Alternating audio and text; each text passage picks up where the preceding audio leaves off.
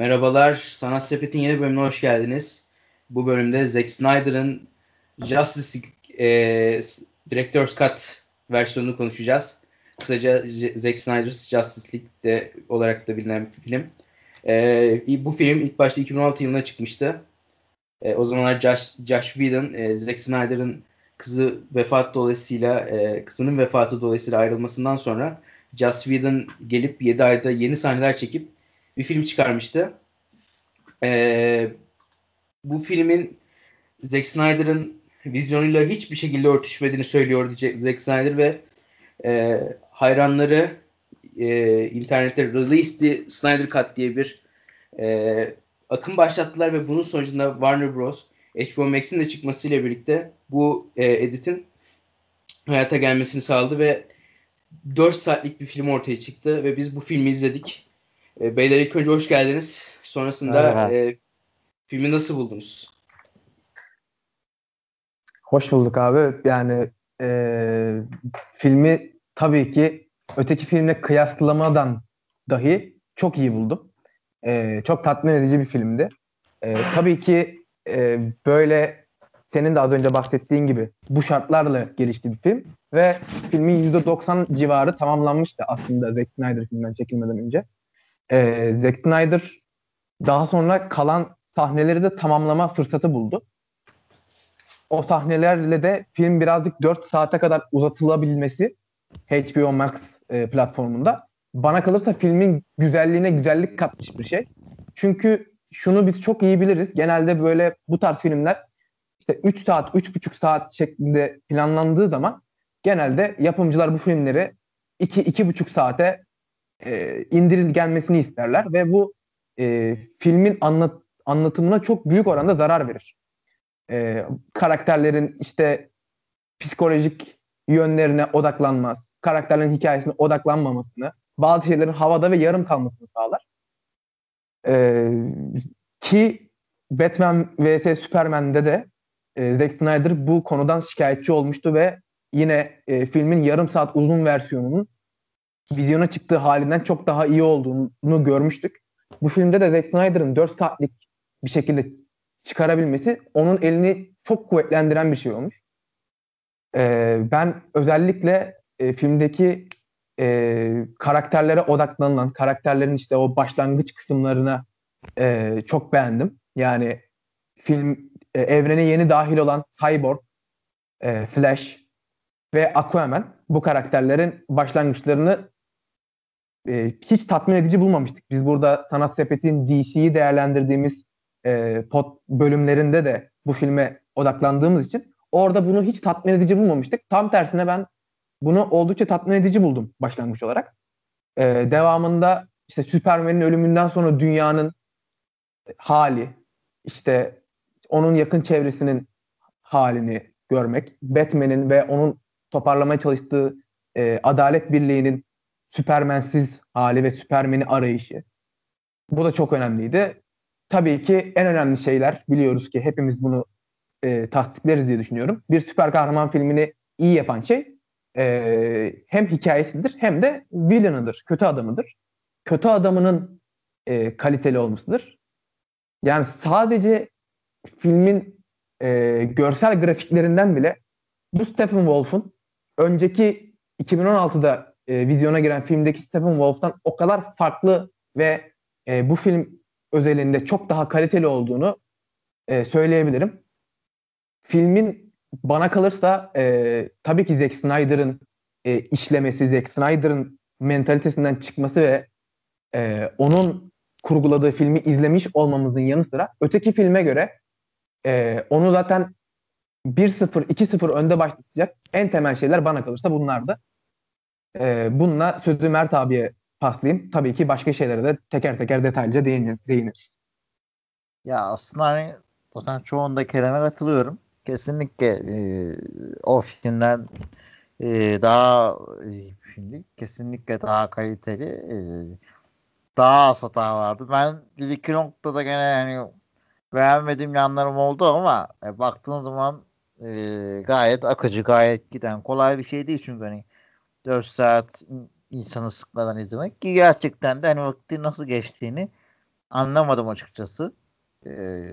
Olay örgüsü güzel bir şekilde gelişiyordu. Genel olarak baktığım zaman sen de değindin. Karakterlerin arka planlarını daha iyi görüldü ki özellikle Flash ve Cyborg üzerinden işte bu çok daha net bir şekilde anlaşılabildi. Daha rahat bir şekilde görebildi. Dediğin gibi Aquaman için de aynı şekilde. Bunları bizi biraz daha hani itti yani artık. Çünkü niye hani dedik daha bir birlik oluşuyor. Tamam bu ben öbür filmde anlamamıştım mesela Aquaman niye bu hikayeyi nerede hikayeyi ediyor. Yani tamam süper kahraman tamam Atlantis'in kralı tamam büyük biri tamam o yüzden geldi herhalde diye. Ama hani eskisiyle ilişkisi olması falan bunların daha iyi anlatılması çok daha sağlıklı buldum açıkçası. Dediğin gibi hani filmler genel olarak olay örgüsüne baktığın zaman da gayet başarılıydı. Beğendim yani. Güzel bir filmdi. Detaylara gireceğiz diye fazla uzatmayın. Evet yani gerçekten diğer filmle karşılaştırılmayacak kadar bir de güzel bir film. Yani yan yana mukayese edilmeyecek bir film bence. Ve süre konusuna gelirsek gerçekten Zack Snyder çok süre isteyen bir yönetmen ve aslında bütün yönetmenler birazcık fazla süre ister. Yani kendi vizyonlarını yani uzun hikayeleri daha iyi yansıtabilmek için çok daha fazla süreler isterler. Zack Snyder'ın bunu bulabilmesi güzel bir şey. Ama ben bu filmden bir yarım saatin çok rahat atılabileceğini düşünüyorum. Yani ben 4 saati çok rahat izledim. Su gibi aktı geçti benim için. Çok heyecanlıydım çünkü ben bu Zack Justice League için. Bu film için. Bundan dolayı benim için çok rahat aktı ama yarım saatte atılırmış yani. Atılmak istese çok rahat atılırmış. Hikayeden de bir çıkaracağı bir şey olmazmış. Hatta belki de katacağı şeyler olabilmiş bu hikayeye. Şimdi filmin ilk önce şunu konuşmak istiyorum. Bu filmin uzun olması zaten bence zorunlu. Yani şimdi yarım saat atılmış dedik. Fakat bu film zaten nereden baksan bir en az 3 saat olmalı. Çünkü buradan Warner Bros'un yapmaya çalıştığı şey bir Infinity War yapmak. Infinity War'u ortaya çıkarmak. Fakat şimdi Infinity War'a gelene kadar Marvel 20 tane film çıkardı. 20 filmde bütün hikayeyi işledi. Karakterleri işledi. Belli bir noktaya getirdi bütün hikayeyi. Biz karakterleri yaşadık. Onunla sevindik. O karakterlerle sevindik. O karakterlerle üzüldük. O karakterlerle bağ kurduk. Ve bundan dolayı bizi Infinity War ve Endgame çok etkiledi.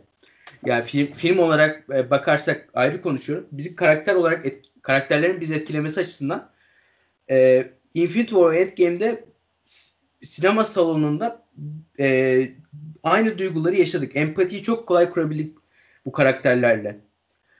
Ve Warner Bros. Hem Zack Snyder'dan bunu yapmasını istiyor. Seyircinin karakterlerle bağ kurmasını istiyor. Hem de filmi 2 saat 20 dakika gibi bir süreye indirmesini istiyordu. Joss Whedon'dan da bunu istedi. Joss Whedon bunu yaptı. Şimdi Joss Whedon'ı ben hiç sevmem. Yani yönetmen olarak bilemiyorum.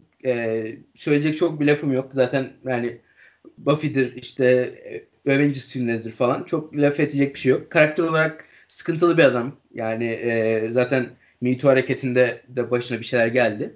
Fakat yani şimdi bu adama da çok da kızamıyorum. Yani kızıyorum. Çok kızıyorum. Ama bu yönden çok kızamıyorum. Çünkü 2 saat 20 dakikada 4-5 karakterin hem bize anlatıp hem sevdiremeyeceğini biliyor bu adam. Ve öyle yapmış. Sevdirmesi gerek yok. Bundan dolayı bu karakterle ilgili olan her şeyi çıkarmış. Flash'ın bütün arkı çıkmış. Cyborg'un bütün arkı çıkmış. Hiçbir şey bilmiyoruz ikisinin hakkında. Ve bu yani. Ve böyle bir şey ortaya çıkmıştı. Burada hem Flash'la ilişki kurabiliyoruz. Hem Cyborg'la ilişki kurabiliyoruz. Hem Batman'i anlayabiliyoruz. Diana'yı çok anlayayım. Diana'yı zaten biliyorduk. Yani filmini izledik. Sonuçta bir filmi var Diana'nın. Aquaman bence birazcık stüdyo dağıtmasıyla eklenmiş bir karakter olmuş gibi. Yani çünkü Aquaman bir ortada bir karakter. Çok bileyim ona bir şey diyemeyeceğim. Öyle yani ben bu Zack Snyder'ı yani ilk başta bu konuda tebrik etmek istiyorum. Yani çok başarılı yapmış bu konuda. Evet yani ben orada sana şunu ekleyebilirim. İnsanlara şeyi hissettirdi. Eğer o talihsiz kaza yaşanmasaydı ve film Zack Snyder'ın istediği gibi, tamam 4 saat olmaz. Zaten hani filmin son yarım saati bence onu ayrı bir değerlendirmemiz gerekiyor. Filmin son yarım saatini. Filmin son yarım saati zaten çıkartılabilir. Senin söylediğin gibi filmin içerisinden de birazcık çıkartarak bu filmi aslında biz 3 saat 10 dakikalık birazcık daha yalanlaştırılmış haliyle aynı tatmin edicilikte beyaz perdede izleyebiliriz. İlk çıktığında 2016'da. Bu olamadı maalesef ama olsaydı sanırım DC'nin sinematik evreninin gelişimi için de çok çok pozitif yanları olacaktı. Çünkü yani söylediğin gibi ben şimdi özellikle Aquaman kısmında sana kesinlikle katılıyorum. Aquaman'ın bu filmde anlatıcılığını yani karakterini çok fazla anlatmaya bence ihtiyaç duymadı Zack Snyder. Çünkü sonrasında bir Aquaman filmi çıktı. Ama ve biz de bunu izlediğimiz için Aquaman'ın filmini yine birazcık Aquaman'ın hikayesine de yaşadıklarına da o dönemde hangi durumda olduğuna da birazcık aşinayız. Aquaman'ın üzerine çok fazla değinilmemiş olmasını ben sanki birazcık buradan okuyorum. Onu kenarda bırakırsak Cyborg ve Flash'ın hikayeleri ve bu filmdeki, bu hikayedeki başından sonuna kadar rolleri çok kritikti. Kesinlikle çok kritikti. Flash'ın da işte yani bir önceki filmde 2 saat 20 dakikalık 2016'da çıkan filmde Flash'ın tek olayı hızlıca koşmaktı. Hızlıca koşup enerji yaratıyordu. Ve orada da yani dünyanın kurtarılması ve Superman'in geri döndürülmesiyle ilgili yapılan eylemi ben hiç anlamamıştım. Benim için çok havada kalmıştı. Ne anlama geldiğini bilmiyordum. Cyborg'un nasıl oluştuğuyla ilgili hiçbir fikrim yoktu. Belki filmi şu an tekrar izlesem Zack Snyder versiyonundan sonra anlayabilirim şu an. Evet böyle bir şeye değinmek istemişler derim ama gerçekten ben Cyborg'un o ana kutu denilen o kutu sayesinde o kutunun enerjisinin salınarak babasının dünyada tuttuğunu falan bunları ben o filmi izlediğimde gerçekten hiç anlamamıştım. Cyborg işte makinelere girebiliyor. Bu da bir makine ve makinenin içinde bir şeyler yaptı. Flash ona gerekli enerjiyi verdi. Ötekiler de işte kötü adamları oyaladı. Filmde dünyanın kurtarılması benim için bundan ibaretti. İşte önce Superman'in kurtarılması, Superman vs. Justice League'in geri kalanı. Ondan sonra Superman'in kendine gelmesi ve sonda kötüleri yenmeleri için yapılan bu süreç. Çok hızlıca gerçekleşti ve işte baştaki kötü çok zayıftı. İşte onların bir yere kadar bu işi getirmeleri, dünyayı ele geçirmeye kadar getirmeleri hızlıca ve basit bir şekilde cereyan etti. Yetersizdi bunlar. Ama Zack Snyder'ın versiyonunu izlediğinde bunların hepsi tam başlı başına yerine oturuyor. İşte hikayelerin bir yerden bir yere atlanışları gayet sağlıklı. Ben onu da çünkü filmde önemli bulurum yani. Hani hikaye örgüsü bir şekilde ilerler. Tabii ki tek kanaldan akmaz. Ama bu kanallar arasındaki geçişi zaman çizelgesine göre düzgün oturtabilmek, izleyicinin de kafasını karıştırmadan bunu yapabilmek kıymetli bir şeydir. Hele böyle 4 saatlik uzun filmlerde. Bunu da oldukça başarılı buldum. Hepimize alternatif evren de vardı tabii ki filmin sonunda. Oraya da ufak bir gönderme olsun. Alternatif evren de bu film eğer bu şekilde çıksaydı sanırım DC'nin sinematik evreninin geleceği daha farklı, bizim için daha pozitif şekilde ilerleyebilirdi. Katılıyorum. Ama hani ben o son kısmın eklenmesi single'i kesin yani çıkartılabilirdi. Yani biraz şey gibi olmuş hani ben yaptım da siz beni neler kaybettiğinizi farkında değilsiniz. Bakın böyle şeyler kaybettiniz. Biraz popülist reklam olarak düşünüyorum açıkçası. Evet. O yüzden eleştirebilirim. Onun dışında yani eklediği sahnelerin hepsi çok doğru müdahalelerdi açıkçası. Onların hepsine değindiğince hani çok tekrar açmaya gerek yok. Ben biraz çıkardığı sahnelerle ilgili konuşayım. Şeyi mesela bir çıkarmıştı. Yayının önce de konuştuk burada evvel. mesela o Rus aile işini, o aileyi kısmını çıkarması iyi oldu bize. Yani çünkü çok dramatize ediyordu. Gereksiz hikaye hiçbir hizmet etmiyordu ve sadece o aileyi gördük ama ne işe yaradığını da anlamıyorduk aslında. Evet. Yani hikayede bilgisi yok. Ya baktığında orada hani ileride bir yerde onun bağlanacağını anlayabiliyorduk. Ama yani gerçekten filmle alakası çok zayıftı. Ve biz bu filmde filmin Rusya'yla, yani o Rusya'daki aile diyoruz. O filmin en sonunda kurulan bir kule var ve oraya saldırıyor Justice League. Oraya olan bağlantısını filmin bir sonunda öğreniyoruz sadece. Oraya gitmeleri gerektiği zaman. Senin burada vurguladığın nokta bence de çok önemli. Ben eski filmle ilgili o aileyi mesela unutmuşum bile. Sen şu an söylediğinde aklıma geldi. Gerçekten çok gereksizdi. Çok gereksizdi o aile bana. Çünkü hep şey diyorum. Yazık, bayağı üzüldüm o aileye. Bir, ikincisi hani neye hizmet edecek diye özellikle dikkat ederek izlemiştim. Sonunda da hayal kırıklığı yaşamıştım. Hani çok daha güçlü bir ilişkisi olması lazım diye açıkçası. O yüzden çok dikkatimi çekmişti. Yani baktığınız zaman o ailenin kaldırılması mesela oradan 15-20 dakika kazanmış olsa o film 15-20 dakikayı buradan eklese mesela aslında hemen hemen aslında sıkıntıların çoğunu da aşabilirdi baktığınız zaman. O sahne olmasaydı. Bu kendi sahnelerini ekleyebilseydi de. Ama diğer çıkardığı sahneler olsa çok aynı düşüncede değilim. Yani mesela en başta şeyi çıkarmış. Hani ben onu fark ettim. Bu harekete nasıl çıkacak? Hani kötüler geliyor. Ben takım toplamam lazım. Direkt görüyoruz Bruce Wayne'de aslında. Direkt şey görüyoruz işte. Aquaman'i arıyor. Aslında bu bana biraz eksik geldi izlerken. Bunu direkt görmemeliydik gibi geldi. Yani öncesini birazcık daha anlatmalıydı. Şimdi eksik bıraktığı tek yer orasıydı bence. Abi her yeri anlatmış. Orayı eksik bırakmış ki onu zaten diğer yönetmenin eklediği bir kısımmış zaten. Orası bence kritik bir noktaydı. Çıkardığı ailelerden. Başka şey mesela o Superman'le Batman'in kavgalarını kısaltmış. Hatta atmış yani. Superman'le Batman aslında hiçbir sorun yok. Direkt geliyorlar. O bence o biraz aralarındaki tezatlığı ortaya çıkarmak önemliydi. Tabii o zaman film daha süresi daha uzuyor ama 4 saat daha geçecek. O zaman da o sondaki kısmı yapma. Bunları ekle. Çok daha kaliteli bir iş çıkıyor bence. Burada daha bir yani Bruce Wayne korumacılığı var. Daha bir Bruce Wayne parlatması. Öbür filmde daha Wonder Woman'ın liderliği biraz soyunuyordu aslında. Soyunmak zorunda kalıyordu. Farklı noktalarda yeri geliyordu. Bruce'u ikna ediyordu falan. Yani ben o filmde aslında en sevdiğim kısım da orasıydı yani. Direkt herkes ortak noktada değildi. Bruce çok kolay parlamıyordu. Oraları iyiydi yani baktığınız zaman ve Superman kendiliğinden fark etmiyordu gitmesi gerektiğini. Lois Lane hani hadi artık diyordu. Onun aracı oluyordu falan. Oraları güzeldi aslında. Evet hani baktığımız zaman bu film diğerinden çok daha iyi. Ama bunları da keşke kendi koyabilseymiş. Çok daha başka film konuşuyor olabildik. Dediğim şeyleri eklemesi de o son yarım saati çıkarırsa aynı süreye denk geliyor bence.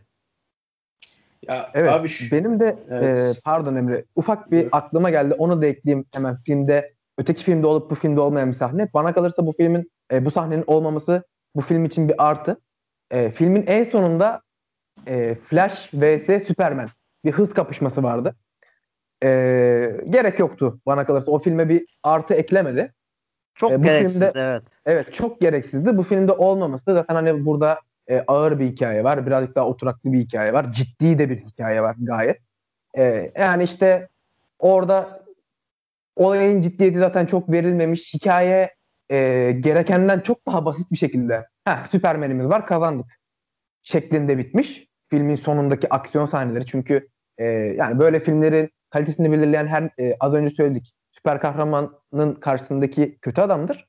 Ama bu kötü adamla yapılan mücadelenin, savaşın zorluğu, çetinliği, işte imkansızlıklardan birazcık dönmesi, birazcık işte o zorluğun, o baskının seyircinin de üzerinde hissedilmesi bunları güzel kılar. Yani böyle bir hikaye kurmuş Zack Snyder. Böyle bir hikayeye o filmin sonundaki O sahne bana kalırsa zarar verirdi. Ufak bir eğlence olsun diye oraya eklenmemesi bence çok mantıklı olmuş. Ya burada şöyle bir şey var. Burada Zack Snyder öteki filmi izlememiş. İzlememiş bile yani. Evet. Nolan demiş ki ya bu filmi izlemese niye olur? Zaten o sırada işte kızının kaybıyla uğraşıyordu muhtemelen. Bu filmi izlemesi niye olur demiş Christopher Nolan. O da izlememiş. Ondan dolayı bence o sahnelerin haberi yoktu. Haber olsa bile ekleyeceğini çok zannetmiyorum yani.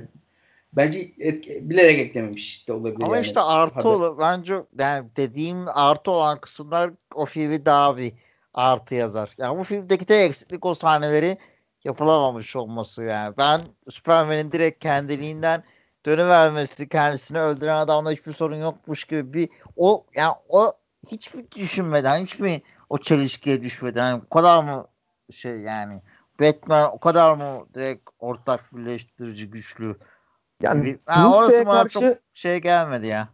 Ya Batman ve Superman'in sonunda Doomsday'e karşı birlikte hareket ediyor olmaları bana kalırsa yani senin o düşündüğün şeyi birazcık karşılıyor gibi. Bilmiyorum yani bana öyle geldi açıkçası. Tamam bir kavgaları vardı. O kavganın üzerine herhangi bir tartışma konuşma yapamadan Superman'in ölmüş olması kritik ve şey de çok kritik.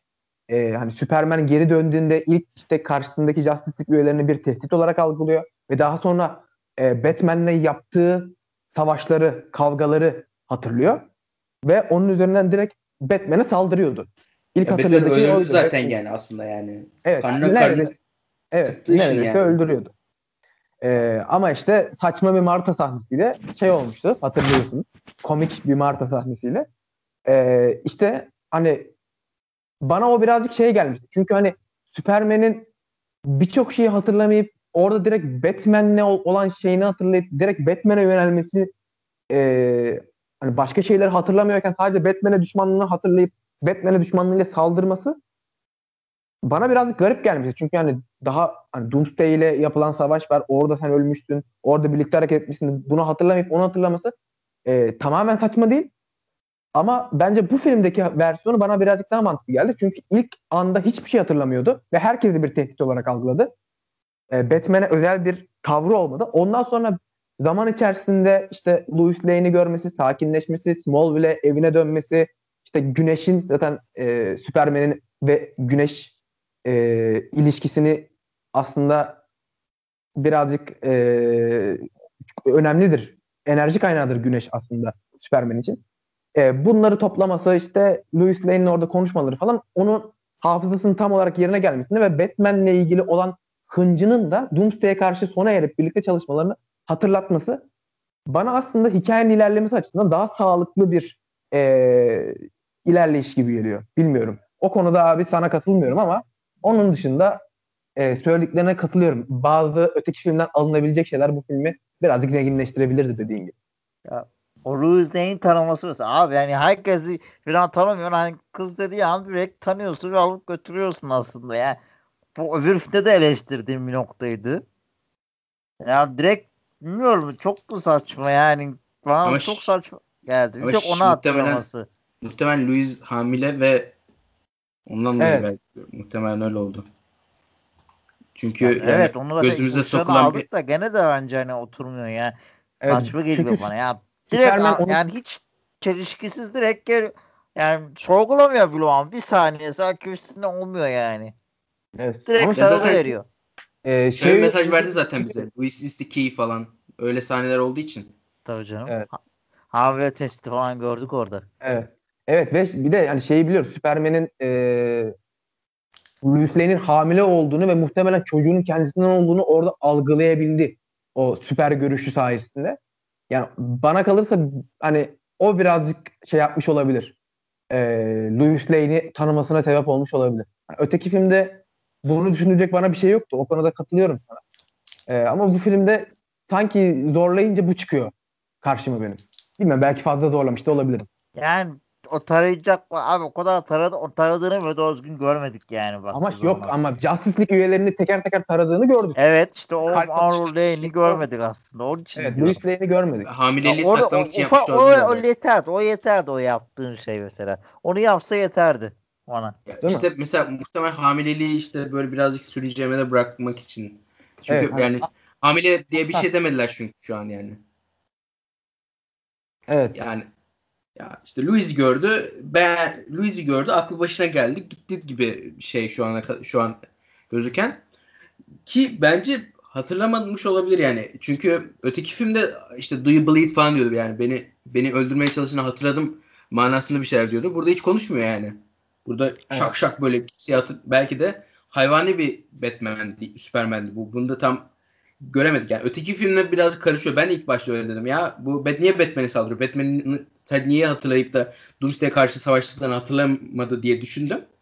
Fakat burada Superman konuşmuyor ki. Hatta işte Louis diyor ki hiç konuşmadı şu ana kadar diyor. Aa, konuşmadım falan diyor. Yani muhtemelen bence hayvani bir Superman'di. O Batman'e evet. O işte şeye vuran, işte Wonder Woman'a saldıran, onları böyle döven bence hayvani bir Superman'di. Yani mesela orada daha bilinci tam olarak açılmamış, bilinci paslı bir Superman vardı dediğin gibi. İşte kötücül Superman'in bir işte demosunu görmüş gibi olduk dedim ben.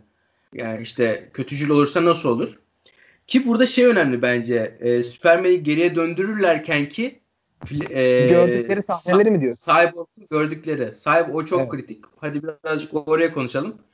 Ben işte Mert abiye de söyledim burada teorimi. Bence Lois Lane hamile zaten. Orada Batcave galiba orası. Çünkü arkada Robin'in kıyafeti var gibi gördüm. Batcave'de Joker Lois Lane'i öldürecek bir şekilde. Orada Superman delirecek. Bu burada gördüğümüz haline gelecek. Darkseid ile birlikte. Superman delirince Diana ölecek.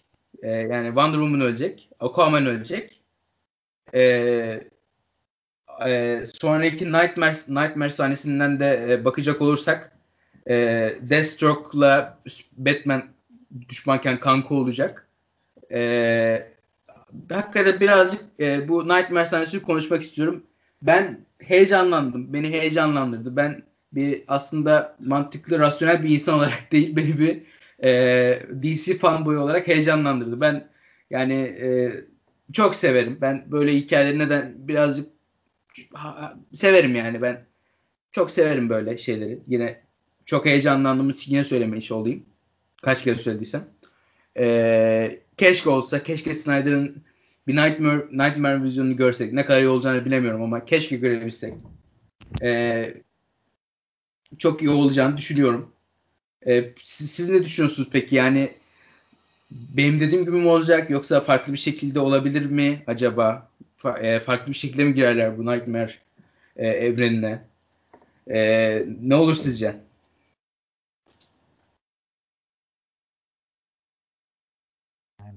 Böyle anlattığı gibi girsek güzel olurdu. Ben de hani izlerken heyecanlandım. Böyle hani tamam, süper hikayeler geliyor bize, tamam. Ama hani girecekken mi, o şansı verecekken mi çok zannetmiyorum açıkçası. Olsa iyi iş olurdu. Ama yani bu kadar da gösterdikten sonra muhtemelen bu tercihi yapmayacaklar yani. Yoksa yapacak olsalardı bu kadar göstermezlerdi gibi geliyor bana. Keşke olsa. Yani evet, keşke böyle bir şey görebilsek. Peki birazcık da filmin sonunu konuşalım. Son savaşını konuşalım. Son savaşı birazcık beni sıktı. Yani o kulenin içine girdikleri ana kadar. Yani sanki oyun, yani bir tane böyle Justice League oyunu oynarmış gibi sürekli gidip böyle yaratık vurdular. Orada içeri girdi. Yani zaten dövecek yani. Yani orada ölmeleri saçma olur. Yani ne gerek var bu kadar uzatmaya o içeri girme sahnesini. İşte mesela yarım 3,5 saat dediğim olay bu. 3 saat, 3,5 saatte. Yani burayı biraz yarım saat izledik ya. Yani mesela gittin yarım saat savaş çektin. Eski işte şey savaşını çektin. Bu Uksas'ın geldiği savaşı çektin. Yarım saat onu çektin, okey de yani yarım saat kuleye girmelerini niye izliyoruz? Zaten orada Batman var. Batman bayağı hiçbir işlevi yok. Gidip evet. Yani Counter Strike, Call of Duty gibi oradan oraya atlayıp böyle silahlı adam öldüren bir şey olmuş yani. Batman'i bari gemide bıraksaydın, gemide adam vursaydı yani. Ne gerek varmış? Hiç anlamadım. Yani evet yani bu zaten Batman'in DC'deki bu Justice League karakterlerinin yanında sade kalması, oldukça düşük profille kalması daha şey rakiplere karşı bana kalırsa filmde çözülememiş bir sorun. Zaten yani şey repliği var. Animasyon serileri... Ben zenginim aslında hani. Adam evet. Oluyor. Biraz öyle göstermişler. Ama sen zengin değilsin evet. Abi yani. Evet. Olay yani o değil abi ya. Yani evet, Batman'i, öyle gösterdi. Batman'in evet. Batman'i Batman yapan aslında biz o hani daha önce de bahsettik. Animasyon serilerinde çok iyi Justice League'ler var. Ve o Justice League'ler de Batman'in neden Justice League'in lideri olduğunu ve Justice League'in tamamını etkisiz hale getirebilecek kadar güçlü, buna muktedir bir insan olduğunu biliyoruz. Aslında işte Batman'i Batman yapan bir noktada zekası ve hani çok meşhur hazırlıklı olması bir şeylere, ihtimallere diyelim. Yani burada Batman bu savaşın içinde daha yoğun bana kalırsa olmalıydı. Hani nasıl olabilir? Superman'a karşı nasıl olduysa öyle olabilir. Daha böyle büyük bir zırhla, daha farklı bir şeyiyle işte içeride herkes esas kötümüzle kapışıyorken Batman dışarıda yancılarla oyalanan bir insan olmak zorunda kalmazdı. Bu şekilde Batman'i birazcık daha entegre edebilirdim mesela. Veya Batman'i daha kilit bir role koyup hikayenin ilerleyişi içerisinde orada bir pay verebilirdi. Ki yani Batman'in zaten ne kadar önemli olduğunu biz o kilit rollerinde anlarız. Daha başka yapımlarda, çizgi romanlarda veya animasyon serilerinde. Yani sizin dediğinizde %100 katılıyorum. Batman'in bu kadar fasulyeden süper kahraman gibi gözükmesi özellikle o biraz uzatılan savaş sahnesinde bana da çok şey geldi. Bana da çok sırıttı yani. Ya bir tane şey var mesela hep parlatmış harfinde işte böyle bir tane bizi böyle birleştirdi falan. Yani madem o kadar parlatıyorsun değsin yani adamın bir hünerlerini görelim ya. Parası ve ekipmanın dışında bir şeyini gerçekten de görmedik baktığın zaman yani. Çok ilginçti. O kadar parlatılmaya. Evet ya orada bir ufak bir Batman'e kritik bir rol verelim diye şey yapmışlar işte Flash'ı vuran adamı temizliyor ya. Evet. Ya o kadar. Yani o bir da de o ben kadar tek başına dalacağım muhabbete yani. O biraz onu kahramanlaştırıyor aslında. Sonra ya, Batman dalmaz ama yani. Abi yani şimdi yani Zack Snyder seni çok seviyorum da Batman dalmaz abi orada ya. Batman evet. Orada plan yap. Batman'in tek olayı plan yapması. Batman'i bizi sevmem, Batman'i sevmemizin nedeni benim kaç tane Batman tişörtü almamın nedeni Batman'in benim gibi insan olması. Benim çok daha kolay empati kurabilmem. Bakın bir animasyonu vardı. Bilmiyorum izlemişsinizdir belki. İşte bu Supergirl'ı Darkseid kaçırıyor işte eğitmek için. Ve Darkseid'ın işte gezegenine gidiyorlar. Herkes evet. Böyle gidiyor. Superman dayak yiyor. O dayak yiyor. Bu dayak yiyor. Hepsi bütün kahramanlar.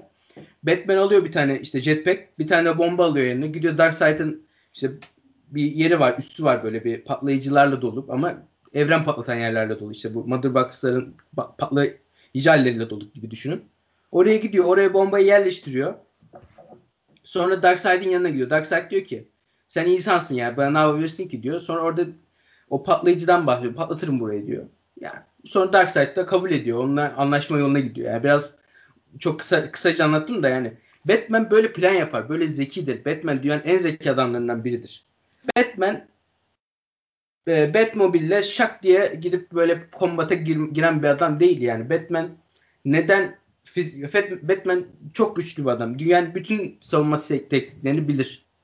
Fakat Batman zeki bir adam şimdi. Bunu da kaç kere söyledik. Batman'in gemisi varken o kadar gemi de denebilir aslında yani. uçağı varken, istediğini yapabileceği, roket atabileceği uçağı varken arabayla gidip adam vuruyor. Ya uzaktan şak şak şak roketle indirsin ya. Ya bunu da ben düşünmeyeyim ya. Zack Snyder yapma abi ya. Ama aslında ya o girerken zarar görmedin mi uçak? Ben yanlış. Gördüm. Sonra daldı ya ilk parça. Sonunda geri geliyor mu uçak? Ya bir de şöyle bir şey var. Yani Batman aslında ben şuna katılmıyorum. Batman bunu asla yapmaz değil. Batman bunu ancak hangi ihtimalde yapar? Justice League'in diğer üyeleriyle tamamen ayrı bir konuma düştü. Çünkü Batman sivri bir karakterdir ve birazcık da şeydir yani anlaşılması zordur ve dediğimde dediktir. Onun dediği dışında başka bir yol istenirse ve Batman o yolda diretirse Justice League'e tamamen karşı gelip kendi yolundan gidebilir. Ama burada öyle bir durum yok. Tamamen senkronize ve tamamen onların lideri olduğu bir yerde. Neden böyle ayrılıkçı, tamamen ekipten bağımsız bir harekata kalkışıyor Batman? Anlaşılacak şey değil söylediğin gibi. Yönetsin yani gitsin yani mesela bir uçak mesela zarar görmedi diyelim yani çok görmesi de şart değil bence orada yani. Roket ha yakından atmışsın ha uzaktan atmışsın. Yani zarar görmeyebilirdi bence. Yani gitsin mesela uçağa da geçtim. Gitsin içeri girsin bir şekilde bir yerde yukarıdan yönetsin harekatı yani. Şu şöyle yapsın böyle yapsın. Yani Batman eline gidip tabanca alıp adam vuracak bir adam değil bence. Tamam. Böyle bir adam değil. Ben Batman'e baktığımda bunu görmüyorum. O zaman oraya gidin abi Deadshot'ı koysaydınız yani. Deadshot gelseydi daha iyi olurdu. Ne gerek var yani. Ben anlayamadım. O sahneyi hiç anlayamadım oradaki Batman'i. Yani orada Superman'i çok iyi işlemiş. Zack Snyder. Evet. Yani araya girmek istemiyorum. Superman'e geçmeden ufak bir Batman eleştirisi yapıp Batman'i kapatalım istiyorum. Bu eleştiri Batman vs Superman filminde de yapılmıştı. Ben bu filme de taşınması gerektiğini düşünüyorum. Yani Batman'i Batman yapan en önemli özellik Batman'in hayvan gibi güçlü olması değildir abi. Bir insan güçlü olabilir. Ama Batman olabilecek en eğitimli insan, insanın en üst versiyonu gibi bir şeydir ve bunun yanında çok iyi dövüş sanatları bilmesi ve inanılmaz atikliği, hızlı, çevik olması çok zor durumlardan kendini kurtarabilecek kadar kıvrak bir şeye sahip olması. Sonuçta ninja eğitimi almış bir kişi Batman. Ya filmde tamamen kas kütlesinden oluşan çok ağır bir Batman görüyoruz ve Batman o kadar yavaş hareket ediyor ki. Ben Affleck'in Batman ile ilgili eleştirebileceğim en önemli nokta bu. Bana çok gözüme batıyor bu. Bilmiyorum siz ne düşünüyorsunuz?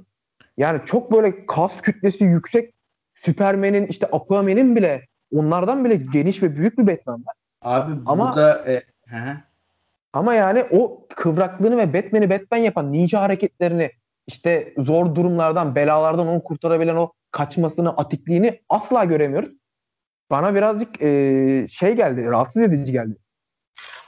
Abi buradaki Batman şeyden esinlenmiş. Arkham serisini bilirsiniz. Arkham serisindeki işte kombatları vesaire Arkham serisinden yani ben de oyunu da geçenlerde oynadım zaten. İşte o kombatlar vesaire Arkham serisinden birebir aldım ben neredeyse.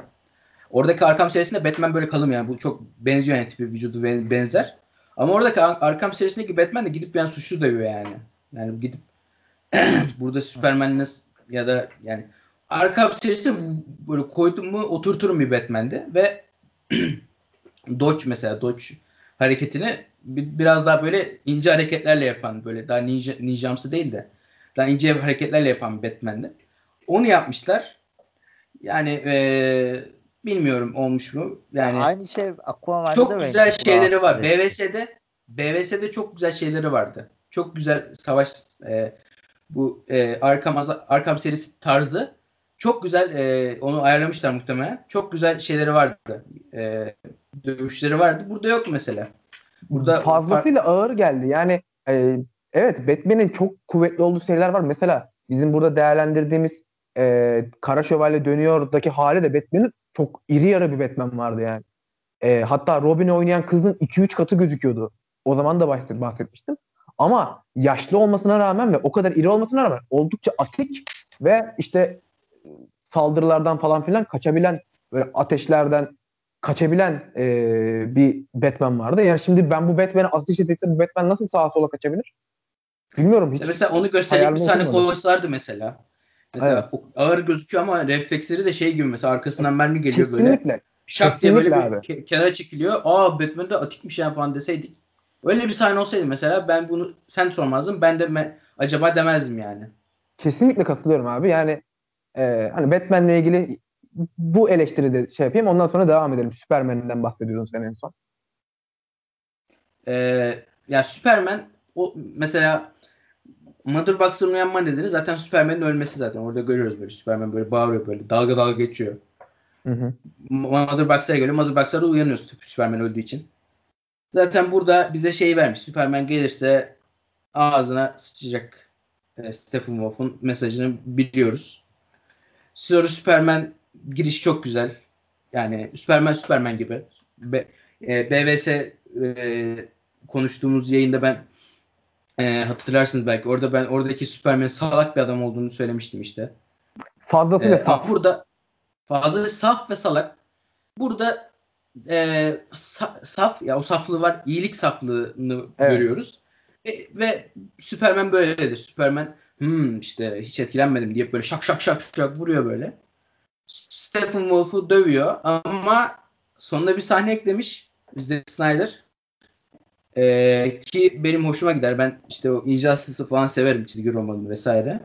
İşte sonunda mesela dövüyor, Steppenwolf'u bitiriyor. Bitirdikten sonra gelip boynuzunu kesiyor. Yani Superman de artık öyle o kadar da iyi değil anlamında bir muhtemelen hareket. O açıdan işte diğer filmlere yine bir gönderme olmuş. Zaten kostümü siyah muhtemelen. Superman ölümden dönüşlerde genelde siyah kostüm giyer. Bildiğim kadarıyla. İşte o güneş enerjisini daha iyi alması için ama muhtemelen Zack Snyder böyle estetik durduğu için muhtemelen giydirilmiş. Bir de işte artık daha karanlık bir Superman falan. Ondan dolayı giydirmiş herhalde. Superman'i beğendim. Superman gibi. Ben çok sevmem yani karakter olarak. Her şeyi yapabilen bir adam yani izlemenin ne manası var diye düşünürüm ama bir Superman izleyeceksek de budur yani. Evet abi yani ben de birazcık Superman'e senin söylediğin her şeyi yapabilen adamdan ötürü birazcık mesafeliydim aslında. Zaman içerisinde Superman'i gerçekten sevebildim. Bu filmde benim sevdiğim Superman'e oldukça yakın bir Superman gösteriyordu. Bilmiyorum Mert abi ne düşünüyor? Diğer karakterlere de geçelim isterseniz Superman'dan. Ben biraz ayrı düşünüyorum ya. Ben o kadar yani çok batıyor abi o kadar güç çizmesi. Evet şey olabilir. Evet gerçeğe yakın olabilir de. Yani birliğe baktığında bu yani Superman varsa zaten hani hiçbir kimseye gerek yok o zaman. Her şeyi tek başına yapar bu adam. Biz niye toplandık? Kan demedik kimse yani gerçekten de.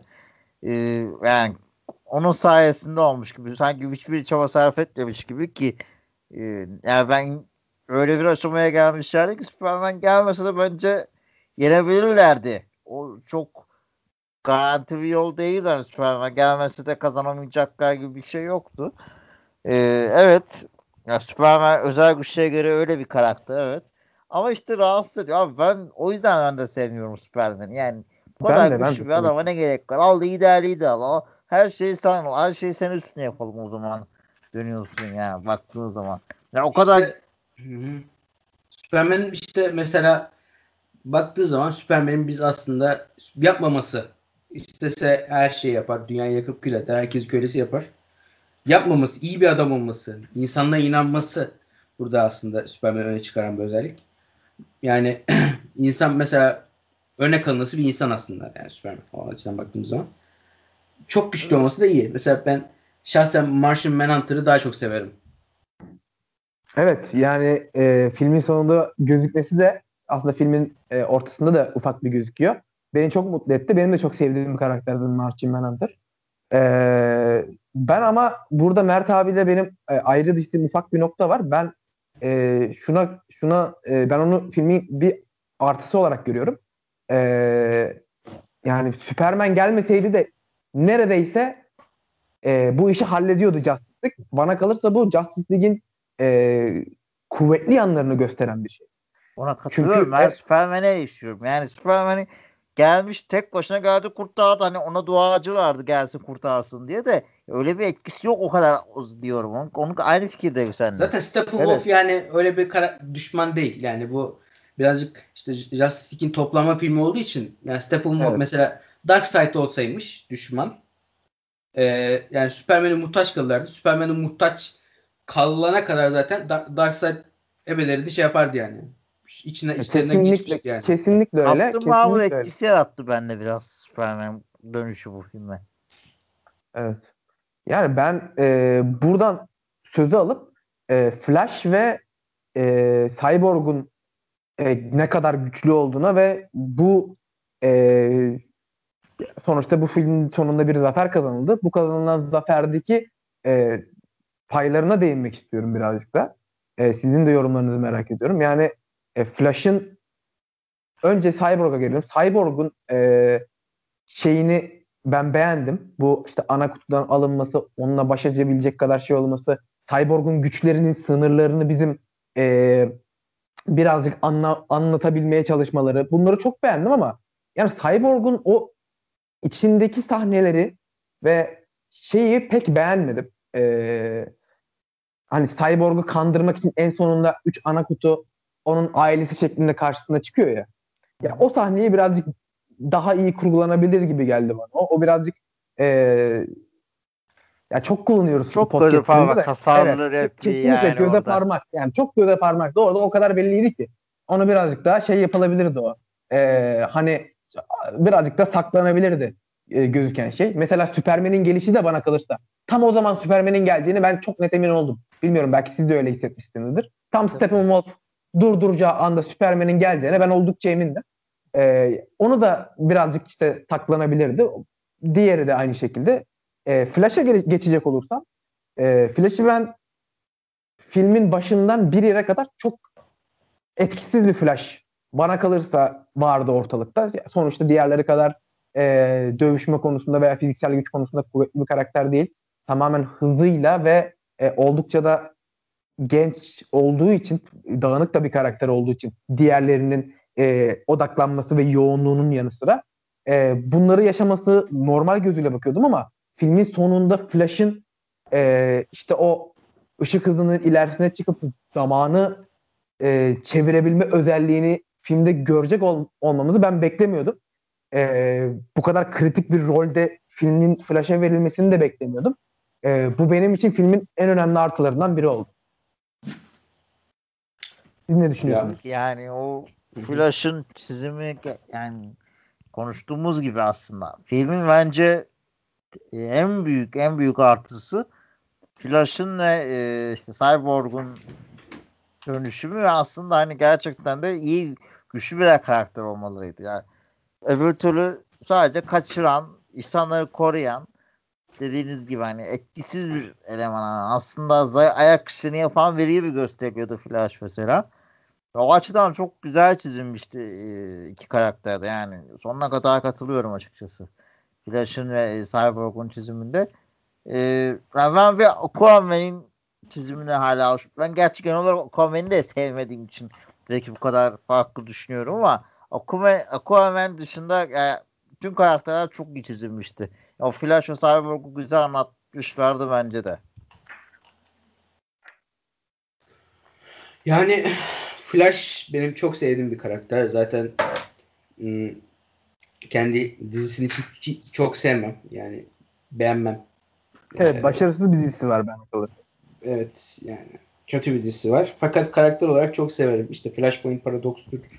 İşte diğer hikayelerde vesaire. Orada gerçekten ilginç bir karakter olduğunu ve önemli bir karakter olduğunu DC evreni içinde çok rahatça söyleyebiliriz.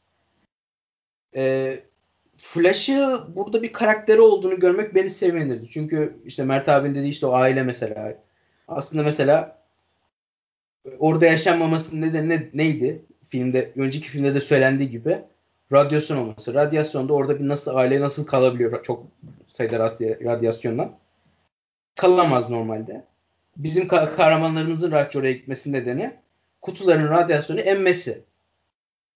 Bunu açıklıyor bu film ve orada orada bir insan yaşantısı olmamasının da mantıklı bir açıklamasını yapmış böylece. Yani diğer filmdeki saçmalıklardan birinde burada çıkarmış. Bence az önce söylemeyi unuttum. Diğer filmdeki o ailenin mesela 20 dakika boyunca o aileyi izlememizin tek nedeni Dostoyevski esprisi yapmak için. Demiş ki Joss Whedon, ya abi benim aklımda bir espri var. Flash Rusça bilmiyor ya. Rusça bilmediği için abi gelsin Rusça konuşmak gene Dostoyevski desin. Nasıl fikir falan demiş. Çok iyi fikir abi falan diye böyle kendi kendine konuşuyor herhalde benim gibi. Çok iyi fikir abi falan. Öyle hadi bir aile ekleyelim. 20 dakika boyunca oradan oraya böyle ölecekler mi kalacaklar mı diye izleyelim. Sonra Flash gelsin Dostoyevski desin falan diye. Öyle bir sahne sırf o aile espri için o aile eklenmiş diye düşündüm. Ve Flash komik bir karakter. İşte mesela ve bu kahramandan yabancı olmadığını görsek de hayata karşı yabancı birazcık. Toy yani. Daha toy bir karakter. İşte gidip acaba Wonder Woman bana bakar mı? Çünkü çok güzel bir kadın. İşte Wonder Woman acaba bana bakar mı falan diyor. İngilizcesi birazcık zayıf olsa da çok güzel bir kadın. Öyle Flash konusunu yani çok bir şey söylemeye gerek duymuyorum. Çünkü çok güzel işlenmişti. Mesela o kadını kurtardığı sahneler vesaire çok iyi zaten. Oradaki kahramanlığını görüyoruz. Cyborg konusunda Cyborg ilk filmde hiç yani hacker'dı. Yani işte soygun filmlerindeki hacker rolünde bir adamdı. Burada bir konusu var, bir hikayesi var. Babasıyla ilişkisini görüyorsun. Annesiyle ilişkisini görüyorsun. Kendi nasıl bir çocuk olduğunu görüyorsun. Bir tanıyorsun. Seviyorsun, sevmiyorsun. Kendine kalmış ama bir empati kurabiliyorsun. Bence Cyborg da iyi bir karakter. Yani filmi çıksa bence Shazam'dan iyi olur. Aquaman'dan da iyi olur. Aquaman filminden de iyi olur. Aquaman kesin iyi olur abi. İşte mesela bu filmde Aquaman var yine. Çok göze parmak. Hatta Nightmare sahnesinde de Aquaman'ı da geçeyim buradan birazcık. Nightmare sahnesinde de işte Mera var. İşte Amber Heard, Nightmare sahnesinin hepsi sonradan çekim. Yani adam arka bahçesinde falan çekmiş hatta. Öyle bir şey yani. Nightmare sahnesinde Mera'nın olmasının tek nedeni Aquaman'ın 2 milyar gişe yapması ve Çin'de çok tutulması. Çin'de Aquaman felaket sevilen bir film. Yani millet yatıp kalkıp Aquaman seviyor Çin'de. Ondan dolayı işte Aquaman'ı her yerden çıkarırlar. İşte Flash filmi gelecek. Oradan Aquaman olur muhtemelen. Öyle Aquaman'ı mecburen eklemiş gibi Snyder. Yani hiç ben memnun değilim. Yani iyi bir yani Hispanik bir karakter olması, Hispanik mi denir bilmiyorum ama evet. İşte karakter olmasını sevindirdi yani. Sarışın bir adam olmasından daha mantıklı. Ama Aquaman'in genel şablonundan bu filmde böyle eklenmesine çok memnun değilim. Wonder Woman için söyleyecek bir şey yok zaten. Bu yani benim karakterlerle ilgili söyleyeceklerim. Ya dediğim gibi Aquaman sırf kas kütlesi abi. Yok işte atlet çıkarma, yok bilmem ne, yok alkolik mi yani. Ha. Abi yeter.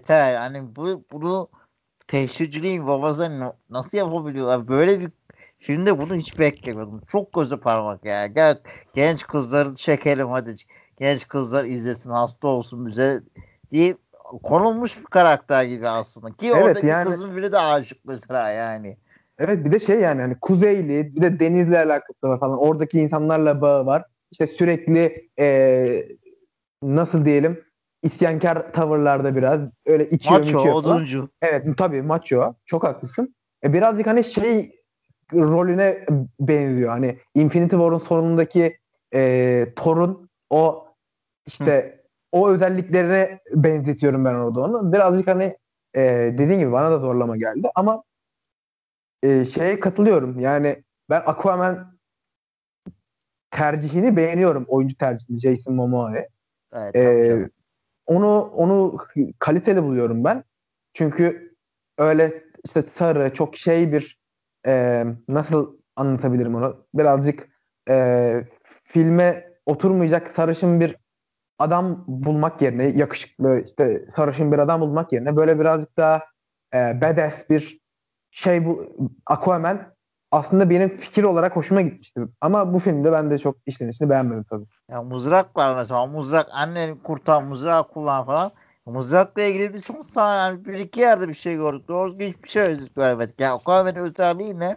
Sadece Hani dövüyor insanları. Kaslı, güçlü. Hiçbir özelliği yok. Hani spor salonunda çalışanlardan hiçbir özelliği yok kas kütlesi dışında. Evet yani işte bir tek şeyi gördük. Birazcık suyu tuttu. Evet. O da zaten abi Aquaman ya. Bir zahmet. Aynen. Sadece onun için yazılmış yerine. Başka bir... Evet ya. Gerçekten. O sahnede biraz şeyi kötü göstermiyor mu? Justice League'in ekibinin bir su baskınında aciz kalacak göstermiyor mu yani? Bana kalınca gerekli bu. Batman'in ipli şey yok mu ya? O silahın adı nedir bilmiyorum. Yok. Ha, evet, atarak evet. Değil. İpli şey atsın çıksın Batman yani. Niye uğraşıyor ki bu kadar? Süper. Zaten Wonder Woman uçabiliyor. Yani o kadar da bir şeye gerek yok. Sadece Flash'ı alırdı Wonder Woman. Uçabildiğine göre. Wonder Woman uçabiliyor ya. Duvarda giderdi yani. Flash sakattı zaten. Flash sonra sakatladı ya orada. Doğru. Evet. Ayağından vuruldu. Flash zaten Wonder Woman'ın nasıl uçsun ya. Wonder Woman uçabiliyor. Yani ne gerek var hakikaten ya. Şey de uçabiliyor. Yani hiçbir orada çok anlamsız bir sahne. Peki birkaç şeyden daha bahsetmek istiyorum ben.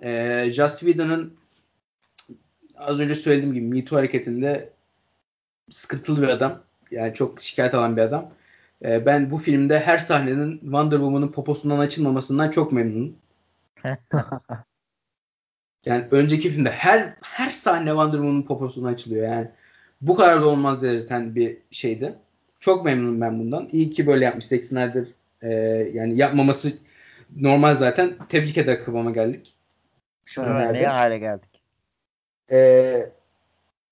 Bunun dışında bir şeyden Wonder Woman'ın her sahnesinde neden A dizisi ağıtı var? Abi neden? Çok güzel. Bir tane teşekkür ederim ya. Sadece Wonder Woman değil işte neydi onların diyarında? Amazonlar. Aynen Amazon'da da. Orada da yani. Orada bir şimdi hani taklidini yapıp dinleyicilerimizin kulağını acıtmak istemem. Ama sürekli böyle bir feryatla başlayan böyle bir mistik bir müzik giriyor ve bir süre sonra o kadar çok bayıyor ki o. Sahneler uzadıkça veya her oraya geri dönüşte aynı müziğin aynı tonda girmesi falan gerçekten benim için de rahatsız edici bir detaydı. Hani çok filmin bütününün içerisinde çok ufak bir detay. Ama benim de gözüme batan şeylerden biriydi. Sen hatırlatmasan ama aklıma gelmezdi. Ya ben açıkçası biraz beğenmiştim. Evet, sonlara doğru biraz abartıyorlar. Hani bazı yerde aşırı var ama bir iki yere koymasalar üst üste bence güzel olurdu. Ben beğenmiştim girdiği yerleri. Ama bazı yerde her yere koymak yanlış. Güzel olan şeyi abartmayacaksın abi tutuyor diye. Evet. Bir de Amazonlara ufak değinmişken ben şeyi de birazcık yetersiz buldum. Bunu hem Aquaman'in işlenilmemesiyle de paralel buluyorum. Yani Aquaman ne kadar az işlendiyse neydi Aquaman'in sahip olduğu şeyin adı? Şimdi hiç kavramlar Atlantis. Aklıma gelmiyor. Atlantis. Atlantis'le ilgili işlenilen kısımlar o kadar zayıf ve eksik abi. Yani Amazonları gayet iyi işlendiğini görüyoruz filmde. Ama Atlantis çok eksik. Bir de hani filmde sürekli bahsediliyor. Bir Atlantisliyle bir Amazonlu nasıl yan yana? Böyle yani bir şey uzun zamandır. Flashpoint Paradox'taki hikaye var ya. Evet biliriz. Yani bilenler biliyor ama filmle alakası filmi izleyen bir kişinin Allah bunlar neden hiç araya gelmiyor? Hani mesela şey aklıma geldi benim mesela orada. Yüzüklerin Efendisi'ndeki Legolas elf ork çatışması ve onların birlikte savaşması gibi orada ufak bir şey var aslında ama bu iki ırk arasında bu iki krallık arasında neden bir anlaşmazlık, ayrışma ve savaş var? Bunu da birazcık sanırım işlenmesi gerekiyordu. Atlantis çok kaldı, yüzeysel kaldı yani. Atlantis'ten 2 tane karakter. Onun dışında Atlantis üstü kapalı sonraki filmde işlenecek gibisine öyle kenarda bırakılmış bu film özelinde. Sonra işlendi. Bence de güzel bir Atlantis'i geliştirdik. Yani filmin filmden bağımsız. Evet. Güzel bir Atlantis'ti. Bu kadar herhalde. Son bir de şuna değineyim. Diyeceğim bir şeyiniz yoksa puanlarımızı verelim bence filme. Sonra da yavaş yavaş kapatalım. Tabii yani bir düşüneyim. Benim aklıma Birazcık şeye değinebiliriz. Filmin sonundaki sahnenin atılmasından bahsettik ama o sahnenin içine birazcık daha detaylı isterseniz inceleyebiliriz. Yani oradaki ben Deathstroke ve şeyi beğendim açıkçası. Joker'la olan diyalogları falan beğendim. Bilmiyorum siz ne düşünüyorsunuz o sahneyle ilgili. Evet, filmin içerisinde olmasaydı olabilirdi ama kesinlikle orada bir Zack Snyder mesajı var. Film normalde perdeye girecek olsaydı o sahnenin kullanılmayacağını düşünürdüm ben. Ama şöyle de bir şey var. Sanki önceki fragmanlarda Nightmare Batman'in gördüğümüzü hatırlıyorum. Film çıkmadan önceki bazı fragmanlarda. O hatta yüzden orada hani Joker şey diyor. We live in a society diyor. Yani şey meme çıktı bilirsiniz işte, saçma bir söz yani. Bir toplulukta yaşıyoruz diyor. Bununla ilgili işte Joker'in çok büyük bir orada tespit yaptığı ile ilgili bir meme bu aslında, yani bir espri. Hı-hı. Bu konuyla ilgili bu konuya şey yapan bir söz söylemişti Joker fragmanda. Ama burada çıkarmış, memnun oldum. Burada Joker de böyle saçma saçma konuştu bence yani. Ben çok beğenemedim maalesef. Sen beğenmişsin ama yani. Ya ben öyle şey. Boş konuştum biraz. Joker'in şeyini beğendim. Batman'le olan ufak çatışmalı ama işte sevgi nefret ilişkisinden işte Killing Joke'da falan da birazcık bahsetmiştik. Dinleyicilerimiz hatırlar bunu. Onu yansıtması benim birazcık hoşuma gitti ama Joker'in mesela gülüşü beni mesela rahatsız etti. Evet, o sahneyi şey açısından beğendim. Oradaki Joker'in varlığını. Batman'le hem çatışması hem işte birbirlerinin damarlarına basmaları, bir yandan da birbirleriyle bir şekilde birlikte olup anlaşmaya devam ediyor olmaları falan. O birazcık hoşuma gitti yani. Onu beğendim açıkçası. Bu arada yani şey geri gelmiş. BBS Batman geri gelmiş. Hoş geldin diyorum kendisine de.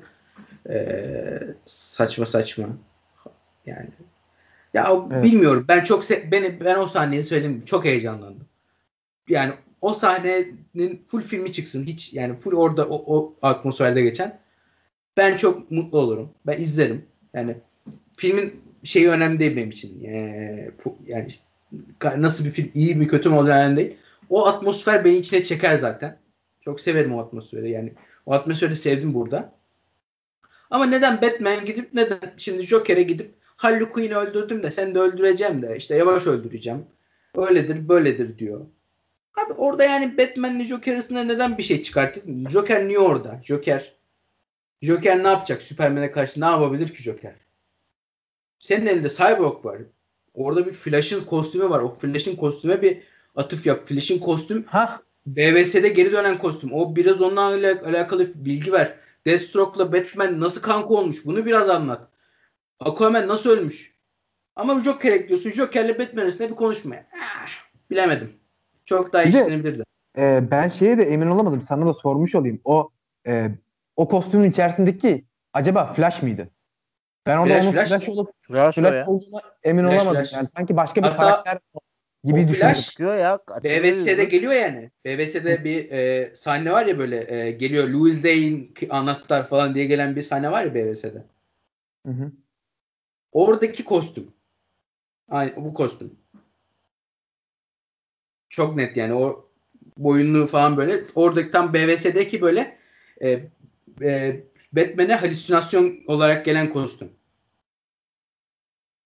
O çok ben onu beğendim yani. Keşke daha değişik bir Nightmare sahnesi olsaydı ama bu birazcık yani. Sana bana değil de o arka sıradaki seyirci var ya böyle Joker ve Batman'li bir film acaba gelse mi falan.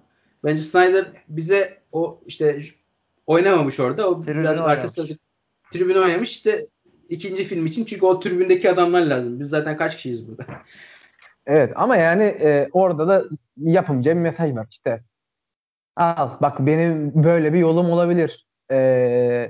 Yapımcılara işte Warner Bros'a, DC sinematik evreni kim yönetiyorsa onlara orada bir şey var aslında. Ama tabii ki Ben Affleck'in durumu ne? Nasıl olabilir? Nasıl işlenilebilir bu şey? tekrar Ben Affleck'le anlaşılıp geri döndürülür mü? Yeni bir Batman filmi çıkıyor bir yandan. DC sinematik evreni farklı bir şekilde de ilerliyor bağımsız hikayelerle. Yani bunlar oldukça tartışmalı şeyler. Çok imkansız gibi gözüken bir Zack Snyder versiyonunu izledik Justice League'in. Onlar neden olmasın diye düşünülebilir. Ama bana kalırsa zaten büyük kısmı çekilmiş bir filmle ufak eklemeler yapıp filmin HBO Max'ın yüklenmesine göre işte sinematik evrenin tekrardan bir çatı altında buluşup toplanıp başarısızlık yüzünden dağılan bir şeyin tekrar böyle bir filmden toplanıp devam etmesi, farklı bir şekilde devam etmesi oldukça zor geliyor. Bilmiyorum siz nasıl değerlendiriyorsunuz bu ihtimalleri ama. Para gelirse, Warner Bros'a para gözükürse dolar işaretli bir şey gibi olur yani. Gözünde dolar işareti çıkar bir Warner'çilerin. Hemen böyle parayı basarlar bence yani. Abi ama işte onu da şeyde görüyoruz yani aslında bu filmin başından sonuna kadar bizim DC ile ilgili önceki sinematik evrenle ilgili yaptığımız eleştiriler aslında bununla oldukça paralel. Yani Marvel'ı takdir ederken Marvel'ın hakkını da veriyoruz. Biz diyoruz ki Marvel işte karakterlerini anlatması, hikayeyi dallandırarak, budaklandırarak sonunda final noktasına taşıyacak şekilde aslında ağacın gövdesini ve dallarını çok iyi büyüttü. Onun tepesine de harika bir o eve harika bir çatı koyarak evreni aslında tamamladı. Çok mantıklı bir şekilde tamamladı. Şimdi biz burada neyi görüyoruz? Hemen ilk Justice League'de neredeyse Darkseid'le karşılaşacaktı bunlar. Evet. Düşünün. Neredeyse Darkseid geliyordu yani abi. Darkseid için oldukça sonunda olması gereken bir şey. Darkseid sondur. Yani Thanos vs. Avengers'ın işte evrenin sonu olması gibi. Aynı şekilde Darkseid de orada bir sondur. Ve neredeyse Darkseid'le karşılaştık. Yani burada bile atılmış aslında o kurşun.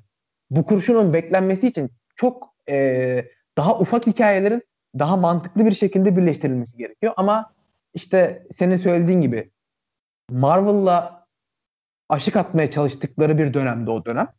Ve aslında fazla aceleye getirilmiş işlerdi. Ve yarım havada kalmış muallakta işlerdi.